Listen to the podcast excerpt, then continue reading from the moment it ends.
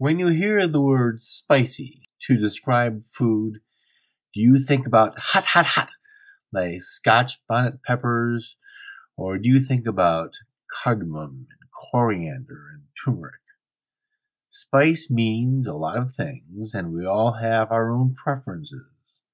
Around Halloween, mention pumpkin pie spice and be ready for battle. But spices can evoke a sense of place or a sense of time. Christmas has an aroma from the kitchen of cinnamon and nutmeg and cloves and vanilla, and all together the smells work together to form a giant, big, warm hug. The Culinary Libertarian Podcast, episode 89. Welcome to the Culinary Libertarian Podcast, where the philosophy is free, but the food is on you.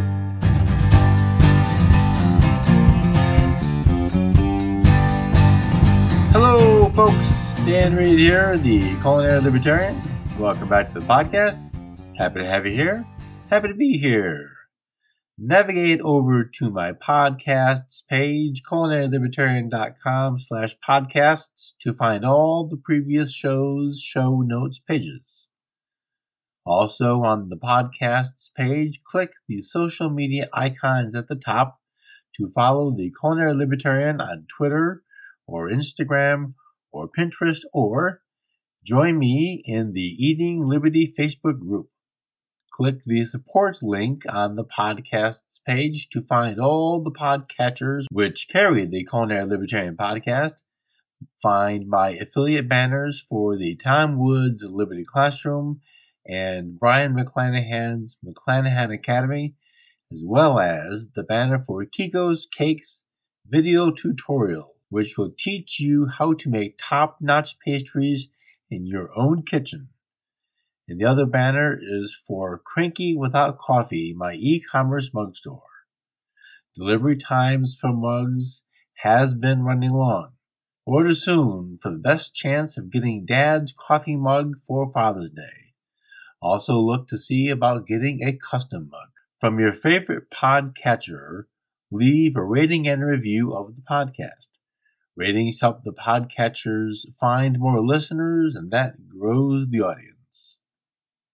Today's episode on spices is a listener generated episode. Listener CM, that's her initials, or maybe it's a him, asked for an episode about spices. Here it is. Back on episode 37, I talked about herbs mostly, with a little bit of spices. Today's episode is a deep dive into spices, but first, let's just visit those herbs. Herbs are the leaves or stems of aromatic plants. Think basil and chives and cilantro and oregano.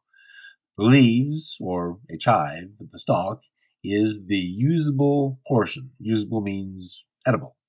From a cooking standpoint, the stems are usable, but we would put them into stocks. So Here's but here's a tip. If the stem of whatever it is, rosemary, thyme, oregano, marjoram, is still kind of green and bendy and not woody, it's perfectly fine to use up. Herbs can be dried. Sage and thyme and oregano uh, and more are popular dried herbs. Spices are almost always dried. One reason for such a thing is transportation. Dried spices last much longer than their fresh counterparts. Herbs are leaves, stems, mostly leaves. Spices are the seeds of herbs, think dill seed or fennel seed or coriander seed, which comes from cilantro. Spices are also barks, roots, berries, fruits, or pods. There are some unique items, saffron, which is the stamen of the saffron crocus. Another tricky one is lemongrass. Generally regarded a spice, it appears to be an herb. Those distinctions might be interesting, but there is one significant difference which makes lemongrass a spice and not an herb, at least in my opinion. lemongrass needs to be cooked to be made palatable and edible, mostly. As with nearly all rules, there are exceptions. One big challenge in discussing spices is there isn't a uniformity of use. Black pepper is useful in the cooking process before, during, or after. Cardamom pods, not so much. A chief distinction, as I mentioned about lemongrass, is spices require cooking. Now, again, there's a few there's a few outlying examples. The first one I can think of would be grating fresh nutmeg on top of cooked spinach. You don't cook it anymore. The heat of the spinach releases the nutmeg flavor, but it really it takes. You know, if you don't like spinach, you don't like spinach. Try it anyway the nutmeg on the spinach sauteed in whole butter and a little bit of garlic. It's, a, it's just a game changer. It's really, that little thing makes a huge difference. Cooking serves two main purposes. It makes the spice palatable, as it is with the lemongrass, but it also extracts the flavors, which is why we're using it. Heat activates the essential oils of the spice and that allows it to flavor the food. High heat, like sauteing, is especially effective for flavor extraction. But if you are making pickles, sauteing isn't an option. Even at the relatively low temperature of boiling, the flavors from the spices will be extracted into the pickle. It is possible the higher heat from canning extracts more flavors, but the extraction of flavor happens in a poached chicken as well as in a uh, creme anglaise, which really has the vanilla beans steeped like tea to infuse that vanilla flavor into the cream. In the case of spices which offer both a flavor and a color, saffron, sumac, turmeric, that early addition in the cooking process is key to getting the most from the flavor and the color. Flavor is, of course, the reason we use spices. Whole spices are more flavorful than ground, and grinding them as you need them offers the most flavor and the easiest use, if you can grind them. A quick search on most shopping websites will produce a selection of grinders, at least half of which not grinders at all, but little teeny mini food processors, which basically are smashers. They just smash at a very rapid rate. You might have one in your kitchen now for your coffee beans. I have a low opinion of them for coffee and just slightly less low for spices but they offer in speed, they do not offer in consistency or uniformity of grind size. A mortar and pestle is useful and a bit of a workout for your iWatch exercise bands, and for small quantities, a mortar and pestle is superior. I've seen stainless steel versions which, I will say, I've not used but would not, for it defies common sense to me. The purpose is the interior is somewhat coarse to facilitate the grinding action. Stainless steel is a counter decoration used as a landmark for guests. Oh, darling, the wine key is next to the stainless steel mortar and pestle. It's about all the good you're going to get out of it. One more moment on grinding devices. If a smasher is what you can afford, then that's better than not having anything at all. Ground spices lose potency rapidly. Rapidly is a relative term here, even with a date on a container. One obvious advantage of grinding your own as you need is you grind what you need. I know of no chart which converts the number of juniper berries into teaspoons or how many cardamom seeds into a quarter of a teaspoon. The downside to grinding your own is you might have a little bit extra. If it's not too much of a little bit extra, use it all. Individually, spices add their own flavors to the dish. That's kind of like duh. Saffron or coriander or red pepper flakes give you that single note. It's a good note. To borrow from music, it can be a full and satisfying sound, flavor, sound. We're gonna we're gonna mix metaphors here. Coriander might be the middle C on the piano. Saffron tends toward bitter or acrid. It gets balanced out, but that might make it an octave lower than middle C. Red pepper flakes are hot. High notes are sharp, um, or uh, here's the weird thing: acid is sharp. Acid would be low side of pH, but we're going to say a, a hot thing, uh, a sharp thing is going to be on the high notes. So maybe an octave or two or more above middle C.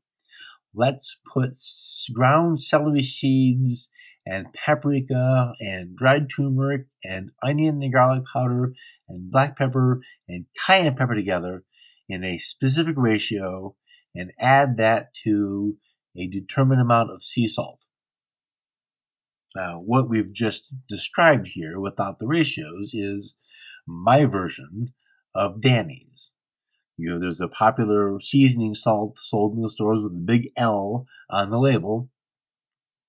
Somewhere in there is sugar. Sugar's not a spice. It's got no business in a spice mix. So I make my own. I omit the sugar and I actually goose some of those ratios a bit more because I like that little bit, my, a little garlickier and a little bit celery saltier. Uh, but I like that. We've taken specific notes and combined them. We have made flavor chords, and their combined low and middle and high note flavors create far more than the sum of their parts. That's why we cook with spices to make our food a taste bud symphony. This is not limited to spices, by the way. Basil and garlic and walnuts and parmesan cheese and extra virgin olive oil blended into a paste makes a pesto. Yeah, I know. Pine nuts. Well, Italian pesto is Italian for paste, so it can be anything you want. Pine nuts is traditional. Walnuts taste better. You might remember an episode I did uh, about what a painter can teach about cooking. Music can inform cooking the same way. I want to share some mixtures with you and how certain combinations can transport you around the world and you never have to leave your dining room table. But before I do that, let's take a moment out for a word from my affiliate. Folks, California Wine Club fixes the problem of staring at the grocery store shelves wondering what wine is worth your money. The grocery store staff is of no help as the best you can expect is, huh? California Wine Club is the internet's premier wine subscription service.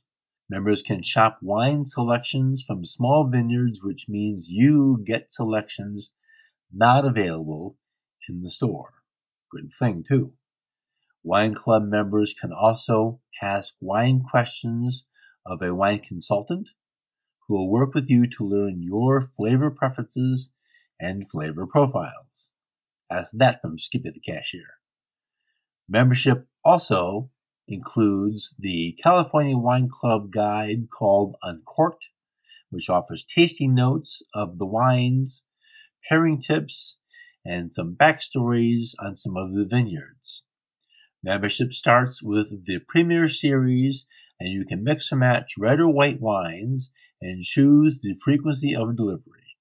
California Wine Club subscriptions are also excellent gifts, and with the Wine Club Love It guarantee, you can't go wrong. Click the banner on the show notes page or navigate to culinarylibertarian.com slash CA Wine Main to learn more about the Love It Guarantee and to join the premier Internet Wine Club. CulinaryLibertarian.com slash CA Wine Main to make informed choices about the wines you want to drink. culinarylibertarian.com slash CA Wine Main or click the banner on the show notes page, culinarylibertarian.com slash 89. Now let's get back into the show. Spice blends are about as numerous as there are people and spices to blend them. Of course, there are some dry spice blends well known. That aforementioned pumpkin pie spice. Ah, sorry, not sorry. I like that stuff.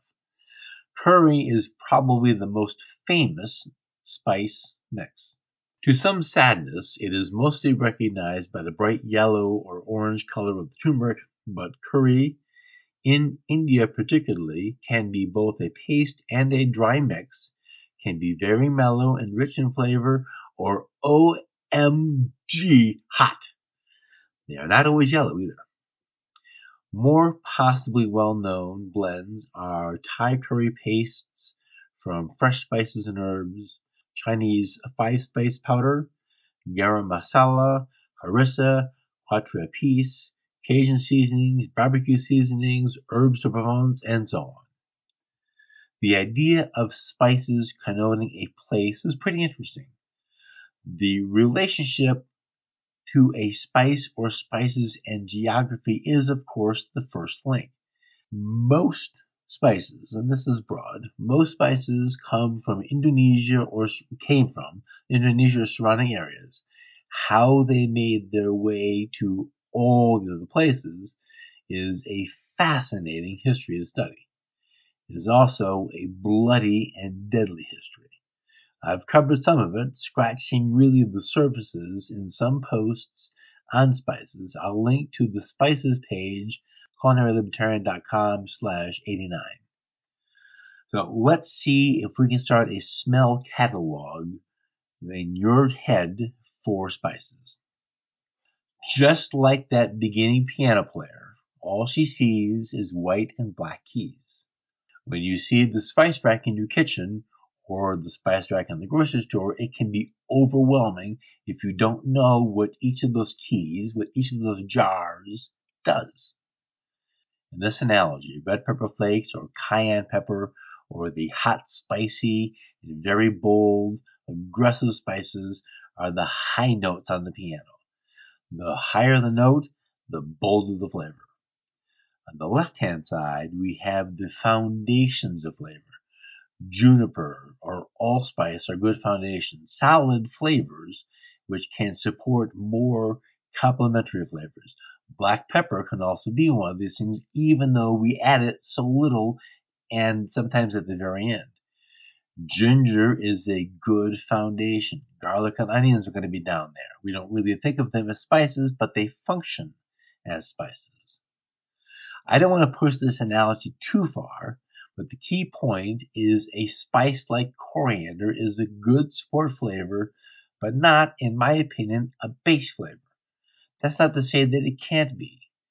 Any spice can be, I suppose, but if you get some idea of how to mix flavors, strong and bold or fiery hot are the foundations, the major chords perhaps, and everyone else is the minor chords, making the flavors rich and full. Coriander is, in some curries, the principal ingredient by weight, but caraway or chili or black pepper or maybe even garlic would make the uh, main part of the flavor structure. Just like so many other things food, memorable is achieved by compatible and contrasting flavors. In the eggplant episode, I mentioned the pickled eggplant with dinner at that Italian restaurant. The acid of that quick pickle and the rich main course was a contrast that worked. It made the meal better. It's been 15 or more years and I'm still talking about it. Alright, I think I've pushed this as far as it'll go.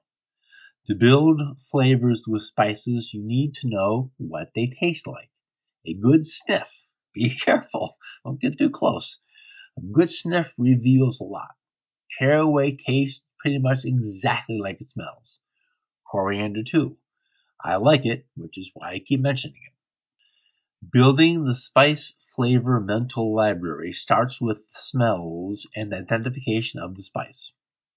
Caraway smells like rye bread, which really is to say rye bread smells like caraway. Carrots are in the caraway family, and carrots and caraway make an amazing combination. Coriander is the seed of cilantro. Both Mexican and Chinese cuisines use a lot of cilantro, so coriander is a smart complement. The aroma may remind you of something you know. As you make your connections to the smells and the things, your cooking and flavor building skills will increase. A few spices are tricky because the smell alone doesn't reveal all. In some cases, it reveals nearly nothing. Mustard powder is one example. It's nearly odor free, but be very careful if you dip your finger into it and taste it. Nothing at first.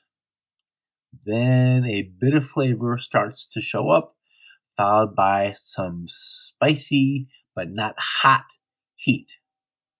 It keeps building and it keeps growing and it stays with you for about five minutes. I know the power of suggestion, but don't say I didn't warn you. With Father's Day upcoming, a good grilled dinner might be the way to go.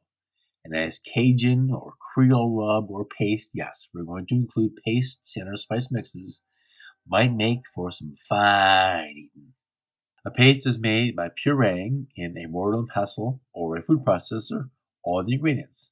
Simple enough, really.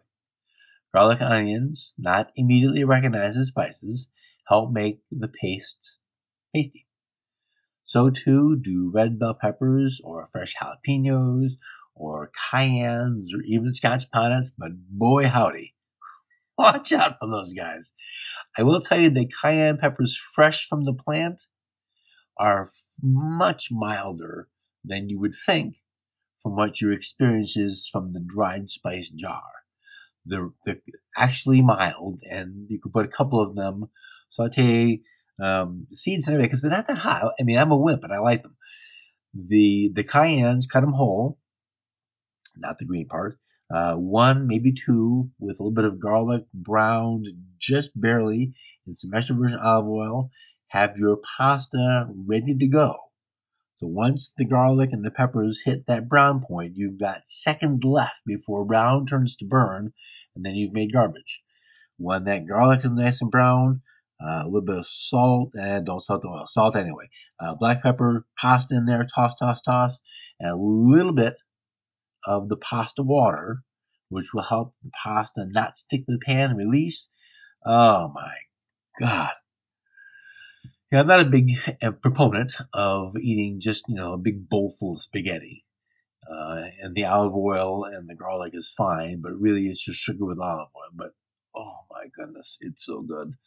A pile of cheese on there. Oh man. Now, when your coworkers tell you you smell like garlic, say, I don't know what you're talking about. I learned a lot about pastes when I worked in a Thai restaurant in Naples, Florida.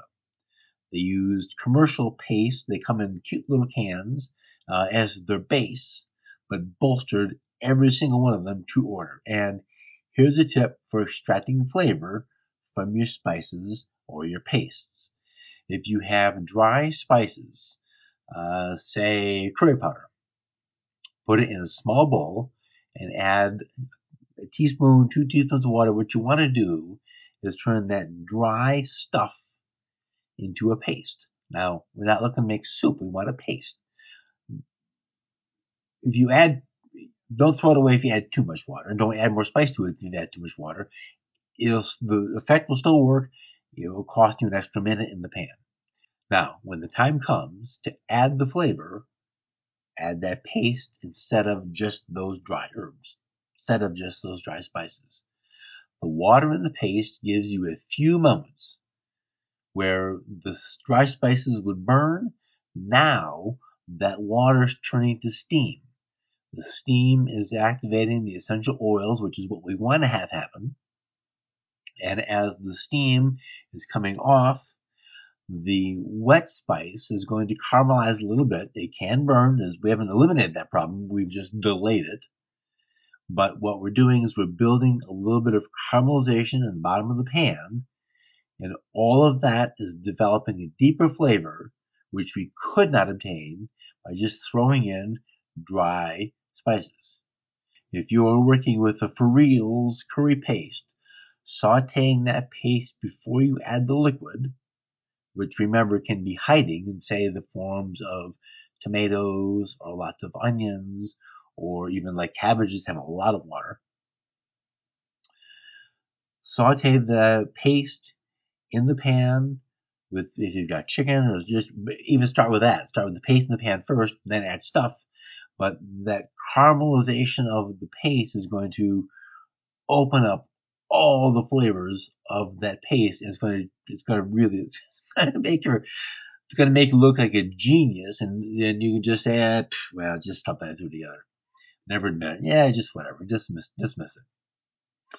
That high heat of the pan really builds those flavors, and then you deglaze with liquids, which are the tomatoes, actual stock, water, whatever's going to add water to the pan. Could be coconut milk, and then stir to get those crumbly. You want those. You want those bits into your sauce. You want the bottom of the pan clean. Remember way back in the soups episode, that stuff on the bottom is the flavor foundation. The French call it the fond, which is, you know, foundation.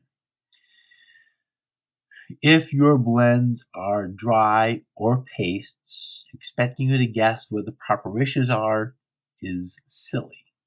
I don't do that often. But even if I do make it up, I'm really modifying the recipe you can find scores of sources for spice mixes. I'm fond of the Jill Norman's book, The Complete Book of Spices. I'll put a link to it on today's show notes page, culinarylibertarian.com slash 89. You can also find a bunch of stuff on Pinterest and just all over the place. And of course, add or omit as you see fit and prefer. I tend to be a little bit heavy handed on the garlic onion powders. Uh, in things for pastry, which call for cardamom, if it reads for half a teaspoon, I add a teaspoon because I like that flavor. So don't be shy, but don't be a bully. You can, and I don't know the line is different for everybody between what the flavor of the spice offers and your own taste bud preferences. I don't know where that line lives, but I I like I like my spices to say hello. I remember years ago before I went to culinary school, somebody considered this tidbit very sage advice. You shouldn't really ever taste the herbs. Well, then why use them? Of course you should taste them. That's the whole point of doing it. So I'm sure she meant well, but she was an idiot. I've been thinking about what spices you can grow, and it seems reasonable, mostly garlic and onions. Now, I just saw today a pin for grow your own vanilla beans. Why not? If you can do it, and I have no idea what the pest problem would be, it might be massive. Give it a shot. I mean, how cool would that be? You could you know, your own cottage industry of, you know, Kahlua and vanilla vodka and vanilla extract and my oh my oh my. Uh, I, most spices are tropical or subtropical, and here in Oregon, that eludes me. It's possible. I don't know. I'm not going to do vanilla beans. I don't think. Um, but for the most part, I trust I just get my spices from trusted sources because I can't grow them except for those two vegetable ones. Herbs are far easier flavoring to grow. Storage of your ground spices. Interestingly, the clear glass jars used in your grocery store are not ideal for storage. Oh, sure, they're solid enough, they're convenient, but they let light in. Dark cupboards solves this problem. Light degrades both the color and the flavor over time. Now, I mentioned that time is subjective in this case, and that's true. If you buy, if you grind your own spices today, you ground some cardamom pods into cardamom, cardamom powder, and you have it in a clear thing on the counter, and you come back tomorrow, it's not dust. It's perfectly fine. The subjective part is that if you've got a canister of poultry seasoning from nine years ago and four moves ago, well, that's time to dispatch that little container of poultry seasoning and buy new. As attractive as those little spinny things are on the counters and the clear glass containers, uh, put that right next to the stainless steel mortar and pestle, and you you you've got a, a you know landmarks for your countertop. Spices are best kept away from light and heat until, of course, you're using them, and that preserves the color and the flavor. Um, most grocery stores have a bulk section, which is perfect since you can buy only what you need, and that should last you for a few months. Now, at my grocery store, the bulk containers look to hold approximately uh, a quart, and uh, I know that the taco seasoning gets a lot of traffic because it's nearly empty every time I go there. Uh, so I know they're filling it up. If they're filling it up from a 55 gallon bin in the back, I don't know. I really doubt it. I like having the access to only what I want to have, putting it in my little jar because I reuse them. I dump the old out, put the new in, put the old on top of the new, and stays in my closed I have two drawers and one, two, well, two cabinets for all my spices. The bulk stuff won't have an expiration date probably that you can see. Those commercial jars probably do have an expiration date, and it's a good idea to use those spices inside of the time frame of that date. Salt, which has been in the ground for somewhere around 10,000 years, probably also comes in a can or a bottle or a jar with an expiration date. It's okay. You'll be fine. The idea of, say, France or Mexico or China or India having a set of spices that they rely on to create those flavor profiles is a real thing. And you can change a few of them around. Cinnamon's a popular one in uh, in actually Chinese cooking, in Indian cooking. Cinnamon's also popular in Mexican cooking. They use them in different ratios, so that's why you don't perceive them the same way. Uh, you can probably find uh, somewhere online a couple little charts which show you some basics about what flavor profiles would show up for spices for some of the major cuisines of the world. Uh, but you can figure that out just from eating and from your memory and from looking at a couple of cookbooks, including Jill Norman's book. The, the best piece of advice I can give you is don't be shy. Again, don't be a bully. If you know you don't like cayenne pepper, don't use it. If you know you really like celery seed, use more of it. You know, make make the food have have make make the food that you want with the flavors that you want. You, you've got to experiment a little. That's this is how you grow in anything. Experiment a little, push the flavor boundaries a little bit. That making a paste thing and sautéing it is really going to change your your cooking and it's gonna it's gonna make a big difference. And you're gonna say, "Wow, this is so simple. How come no one told me this?" I don't have an answer for that, but now you know.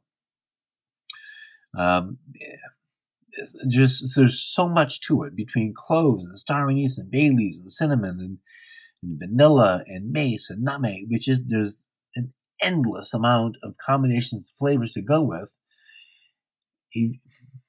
It's easy to be overwhelmed, but don't be overwhelmed. It's not that's that's not the point of all this. This is to say there's a lot of flavor out there, and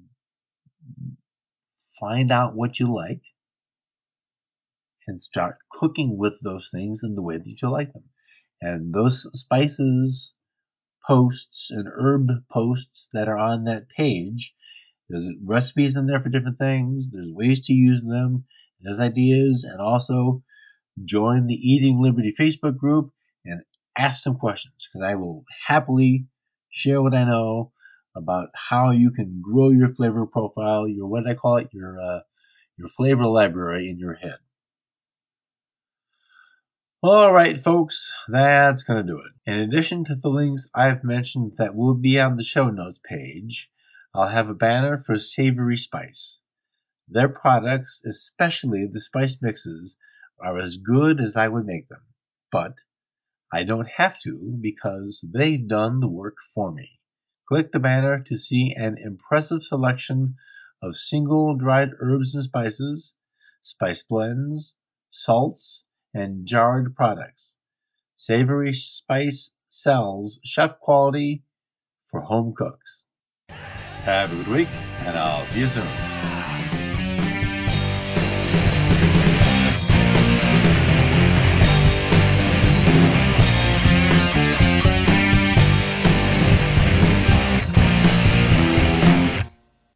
Music for the Culinary Libertarian podcast is provided by Matthew Bankert at mattbankert.com.